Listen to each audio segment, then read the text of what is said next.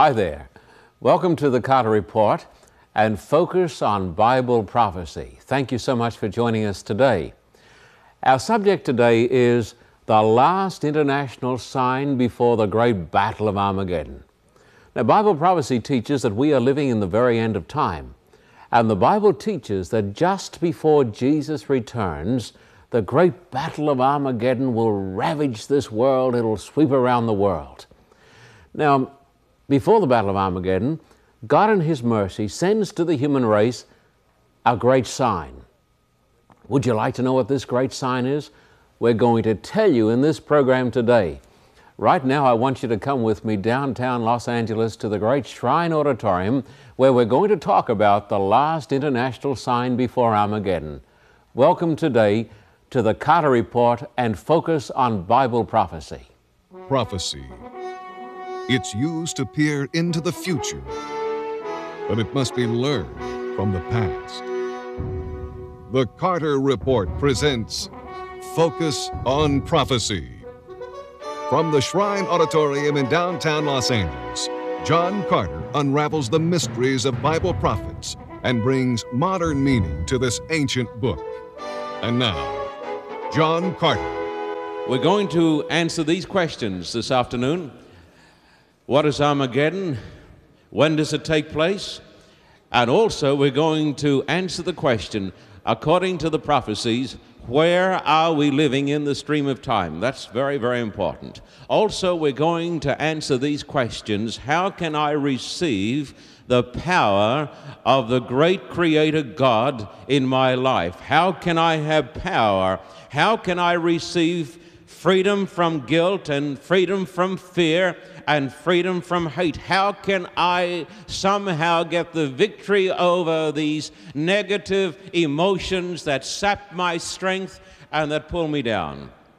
And then we're going to talk a little bit today also about the great prophecy that describes the mark of the beast. And so this program today is the most important program so far. I want you to now take a copy of the scriptures and turn with me to page 1070. And I want you to come to Revelation 16 and verses 12 down to 17, if you don't mind. Revelation chapter 16 and verse 12. Then the sixth angel poured out his bowl on the great river Euphrates, and its water was dried up so that the way of the kings from the east might be prepared. And I saw three unclean spirits like frogs coming out of the mouth of the dragon, out of the mouth of the beast, the beast is the Antichrist, out of the mouth of the false prophet. Verse 14 says, For they are the spirits of demons performing signs which go out to the kings of the earth and of the whole world to gather them to the battle of that great day of God Almighty. Behold, I am coming as a thief. Blessed is he who watches and keeps his garments, lest he walk naked and they see his shame. And verse 16 says, And they gathered them together to the place called in Hebrew Armageddon. Then the seventh angel poured out his bowl into the air, and a loud voice came out of the temple of heaven from the throne, saying, It is done. Now, I want you to notice this because I'm going to come to the blackboard and I want to put up something here which is very, very significant and which is very, very important. The Bible talks about the great battle of Armageddon. This is a very interesting word. Armageddon is made up of, of two Hebrew words, and it refers, it means the mount or the congregation of slaughter. It comes from the term Megiddo, which is used in the Old Testament days, where the, the forces of truth and the forces of evil fought for the mastery. Armageddon is used in the Apocalypse, the last book of the Bible, the book of Revelation, to describe the last great showdown between the forces of, of the Creator God and the forces of the Antichrist. And the Bible says the Bible prophets say that the great battle of Armageddon takes place right at the very, very end of time. just before God comes and sets up the kingdom, just before the very end of, the, of this civilization as we understand it, just before the kingdom of God comes in power, the great battle of Armageddon is fought. And when the great battle of Armageddon reaches its climax, there is a, a great voice from the throne of God that says, It is done. That is the very finish of everything as we understand it. Now, I want you to turn now to the words of the apostles. I want you to come now to page 857. I want you to come as fast as you can. Matthew 24 and verse 3. Matthew 24 and verse 3. Now, as he, Jesus, sat on the Mount of Olives, the disciples came to him privately, saying, Tell us, when will these things be?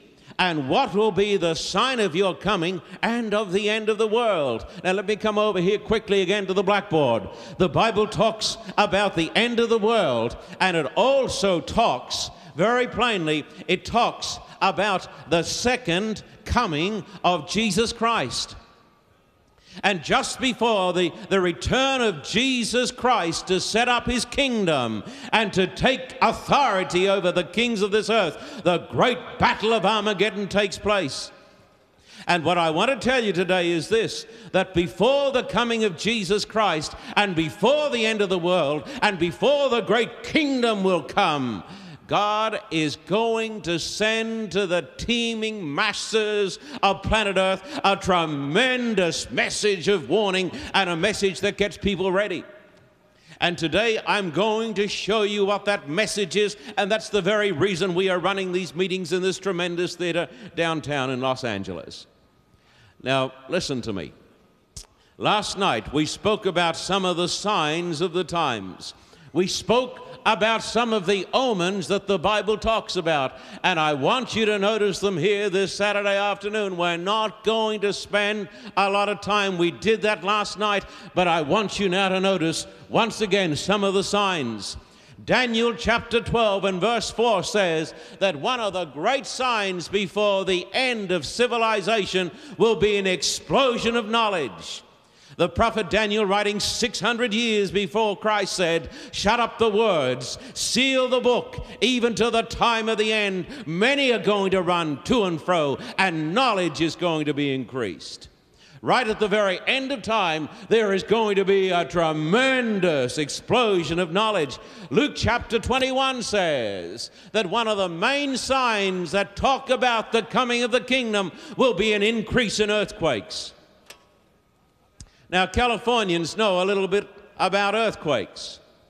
The Bible teaches that right at the very end of time, as we understand it, the whole earth is going to be shaken by tremendous earthquakes. Earthquakes are a sign of the times. Luke chapter 21 talks about famines and pestilences and, uh, and awful diseases. Revelation chapter 11 and verse 17 and 18. Wait for this one. We talked about it last night. I'm going to refer to it again. The Bible says in Revelation 17 that man will get the ability to destroy the earth. You can read it in the Bible.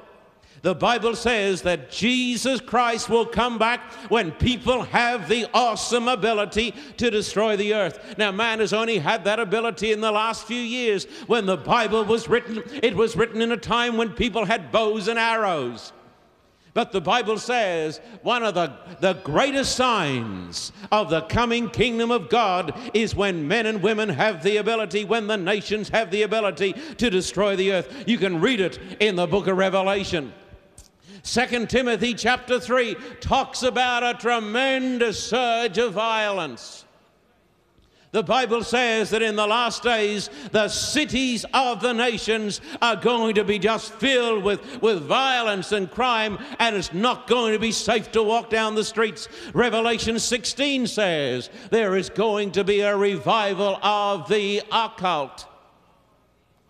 The great power of the occult is going to become manifested, and millions of people who think they are worshiping God are going to be deceived by the spirits of demons. That is a sign. Uh, point number seven look at this over here. Number seven the rise of the Antichrist. Now, I want to look you in the eye this afternoon because I have something that's tremendously important to say to you. In the prophecies of Daniel and Revelation, you have a clear description of the identity and the person of the Antichrist. And we're going to spend this coming week talking about it on Tuesday night, Wednesday night, Thursday night and on Friday night, we're going to talk about the great Antichrist who is going to deceive the whole wide world. Antichrist already is in the world, and I'm going to prove it to you. This is a sign.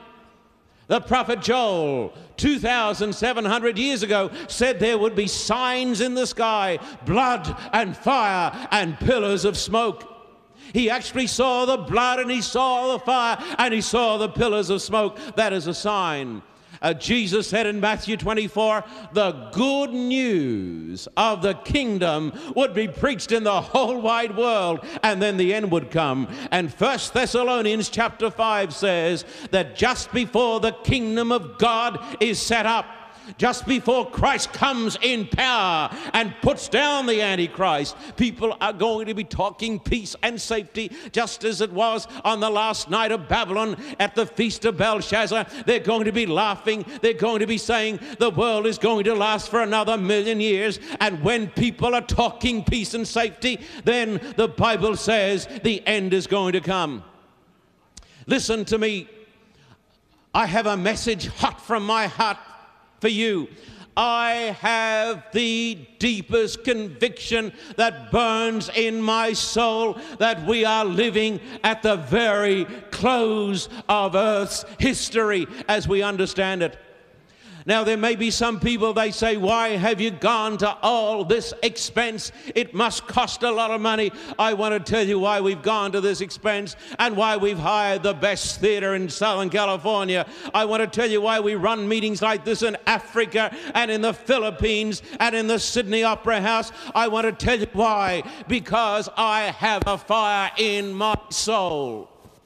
And you know what it tells me? It tells me that Christ is going to come soon. And I have, I have another conviction that the vast majority of people in this world and the vast majority of people who go to church are absolutely ignorant and oblivious to the great truths of the prophecies. That's why we're running the meetings. You hear it? That's why we're running the meetings.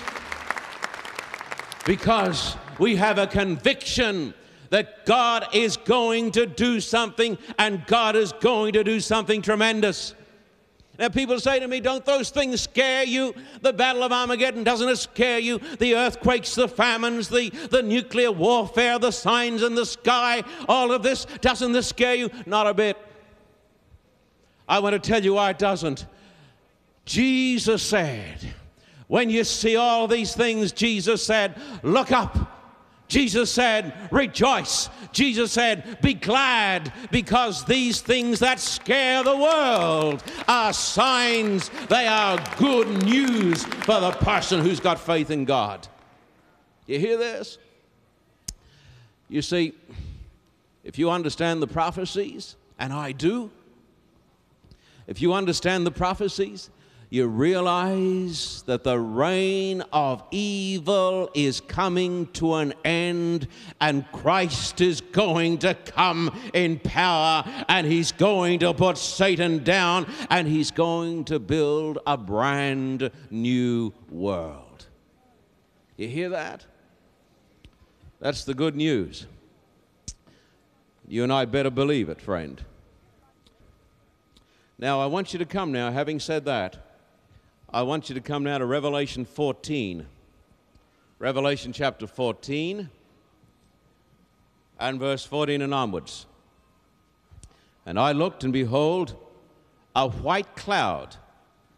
And on the cloud sat one like the Son of Man, having on his head a golden crown, in his hand a sharp sickle.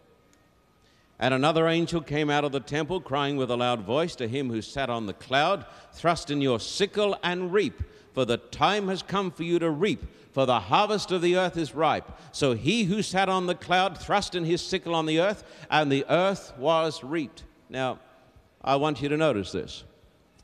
There you have the Battle of Armageddon that takes place at the second coming, which is the end of the world. The Bible also has another term for these events. The Bible talks about the harvest. The harvest is the time of separation.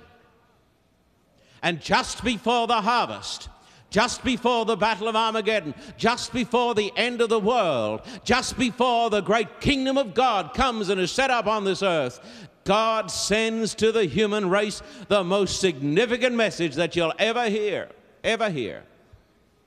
And you read it in this same chapter. I want you now to notice it on the same page, I think it is, Revelation 14 and verse 6 and onwards. Revelation 14 and verse 6 and onwards. Please notice it. Follow me carefully. Then I saw another angel flying in the midst of heaven, having the everlasting gospel to preach to those who dwell on the earth, to every nation, tribe, tongue, and people, saying with a loud voice, Fear God and give glory to him, for the hour of his judgment has come. And uh, worship him who made heaven and earth, the sea, and the springs of water. Verse 8 And another angel followed them, saying, Babylon is fallen Verse 9 says, Then a third angel followed them, saying with a loud voice, If anyone worships the beast in his image, and receives his mark on his forehead or on his hand, he himself shall also drink of the wine of the wrath of God. Now listen. You just listen carefully, please. Just before Jesus Christ returns, and of course, that is the same as the great stone that comes and strikes the image of Daniel 2 on the feet. We spoke about this on Tuesday night. Just before Christ returns, just before the resurrection, just before the greatest event in the history of the human race, just before these great events, just before the coming of the stone that smashes the kingdoms of this world and grows into a tremendous mountain, just before that happens, the prophet looked up into heaven, and in symbolic prophetic vision, he saw three angels. Those angels are symbolic of a message that arises in the last days. The word angel is the Greek word angelos, that means messenger. And in the last days, just before the very end of time, I want to tell you, my American friends, there arises a threefold message that must go to the cities of America, the cities of Russia, that must go to the whole wide world, because those angels up there declaring such a tremendous message, those angels prepare the people of this world for the harvest, for the coming of Christ and the kingdom of God, you see. Now, listen to me. Let me look you in the eye, whether you are a Jew or a Muslim, a Christian, a Protestant or a Roman Catholic, whether you have no religion at all. We have proved, I believe, in these meetings that this book is the very book of God. This is the Word of God. It is proved true by the findings of archaeology. You can believe this book, you see. You can believe this book. You hear what I'm saying? You can believe this book. And in this book, which is, is the very Word of God, this book which is filled with prophecies, here is another tremendous prophecy. And it talks about a, a great message that arises in the last days. Now, there's one thing I want more than anything else I want to be ready when Jesus Christ returns. That's what I want. I don't know about you. But I want to be ready when Christ returns. I want my wife to be ready, and I want my children to be ready. And I want to tell you something today. I want to help you to get ready also. Can you hear what I'm saying here today? We need to be ready for this event. You know, it doesn't matter where you go in this world. There are people talking about a great event coming upon the human race. The Muslims believe it. They believe that something tremendous is about to happen to the world. The New Age people will tell you something tremendous is about to happen to the world. Wherever you go, there is this conviction, this almost universal conviction that something tremendous is about to happen. I want to tell you, folk, something tremendous is about to happen. The signs of the times, all of this, and this is just a sample. You hear that? It's only just a sample. It's only just a sample because we don't have enough blackboards. We could fill up all the blackboards and we could fill up a blackboard after blackboard with the signs. And these signs tell us that Christ is coming. And before Christ comes, he sends to this world because he loves people. That's the good news. Because God loves people, He sends to this world a tremendous message to wake up the world. And we're going to look at this message. Now, you say, I say again, the reason we are running these meetings in this great theater is to show people what the meaning of that message is so you and I can be ready for the greatest event in the history of the human race. That's the purpose. Now, Okay. I want you to notice the message. I want you to notice it. And let your ears hang out because you need to, need to hear this. Revelation 14 and verse 14 I looked a white cloud. On the cloud, one like the Son of Man. That's the harvest. And then you come back to verse 6. Then I saw another angel or messenger flying in the midst of heaven, having the, what does it say? Now, come on, when I ask you today, I want you to reply. What does it say? This angel brings a great message to the world. And what is that message? What is the first part of that message? The first part of that message is the everlasting gospel. Now, listen, friend, that word gospel simply means good news. God sends a message to Los Angeles. He sends a message to you. And you say, John Carter, what is the most important part of the message? What is, what is the good news? What is the good news, you say? The world is filled with bad news. We turn on the television and somebody else has been murdered outside the Shrine Auditorium. Or, or I sat in my hotel this week just up the road and the helicopters buzzing all the time. The, the city, my friend, is like a war zone. This is bad news, but I want to tell you God has got good news. You know what the good news is? I'll tell you what the good news is. The good news is the good news about Jesus Christ. That's the good news. The good news is that 2,000 years ago, a Jewish woman had a little baby boy, and her name was Mary. I want to say to the Christians here today no Christian should be anti Jewish because the Christ whom we worship is a Jew. You hear that? No Christian should ever be anti Jewish because when Mary, Mary, the Jewish girl, had a little baby boy, and when she called his name Jesus, she gave to the world, the Jews and the Gentiles, the best news, the greatest news that the world has ever heard. You hear that? Now, listen, what is the good news? What is the good news about Jesus? Why is Jesus good news? Why is he good news to the Arabs? Why is he good news to the Russians? Why is Jesus good news to, to the people in Los Angeles? Why is he good news to the Protestants? Why is he good news to the to the to the Roman Catholics? Why is he good news to the black man? Why is he good news to the white man? Why is he good news to the, the Spanish man and, and every man? Why is he good news? I'll tell you why he's good news. Jesus came with a message. And the message was this My Father has sent me down to tell you, I love you. I love you.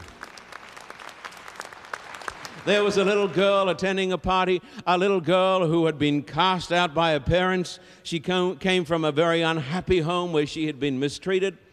And she was at this party, a little Australian girl, and uh, I know I know the occasion, I know the people, and uh, she was only about five or six years of age, maybe only four, and uh, there was a teenage boy sitting opposite her, opposite her, and impulsively she got up and she went across to him and uh, without any uh, announcements at all she, she put her arms around his neck and she kissed him and this gangling teenager uh, more embarrassed than anything else, uh, pushed her away. He, he did not know how to react towards this little girl. And the little girl, as she was pushed away, said, Nobody don't ever love me. The world is filled with people who are saying, Nobody don't ever love me. Broken homes and broken hearts and broken bodies. The main reason people turn to drugs is because they believe nobody don't ever love me.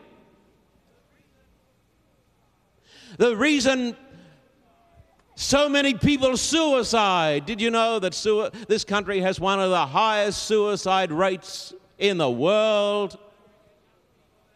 Among American young people, there is a tremendous rate of suicide. Do you know why young people suicide? One young boy wrote to his father. His father found it after he found the boy's body, but he wrote to his father and he said, he said, I have tried to get someone to listen to me. He said, Listen, listen, listen. It is too late to listen to him.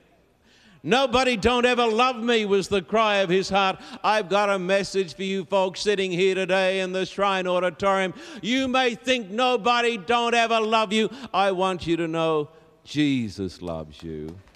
You hear that?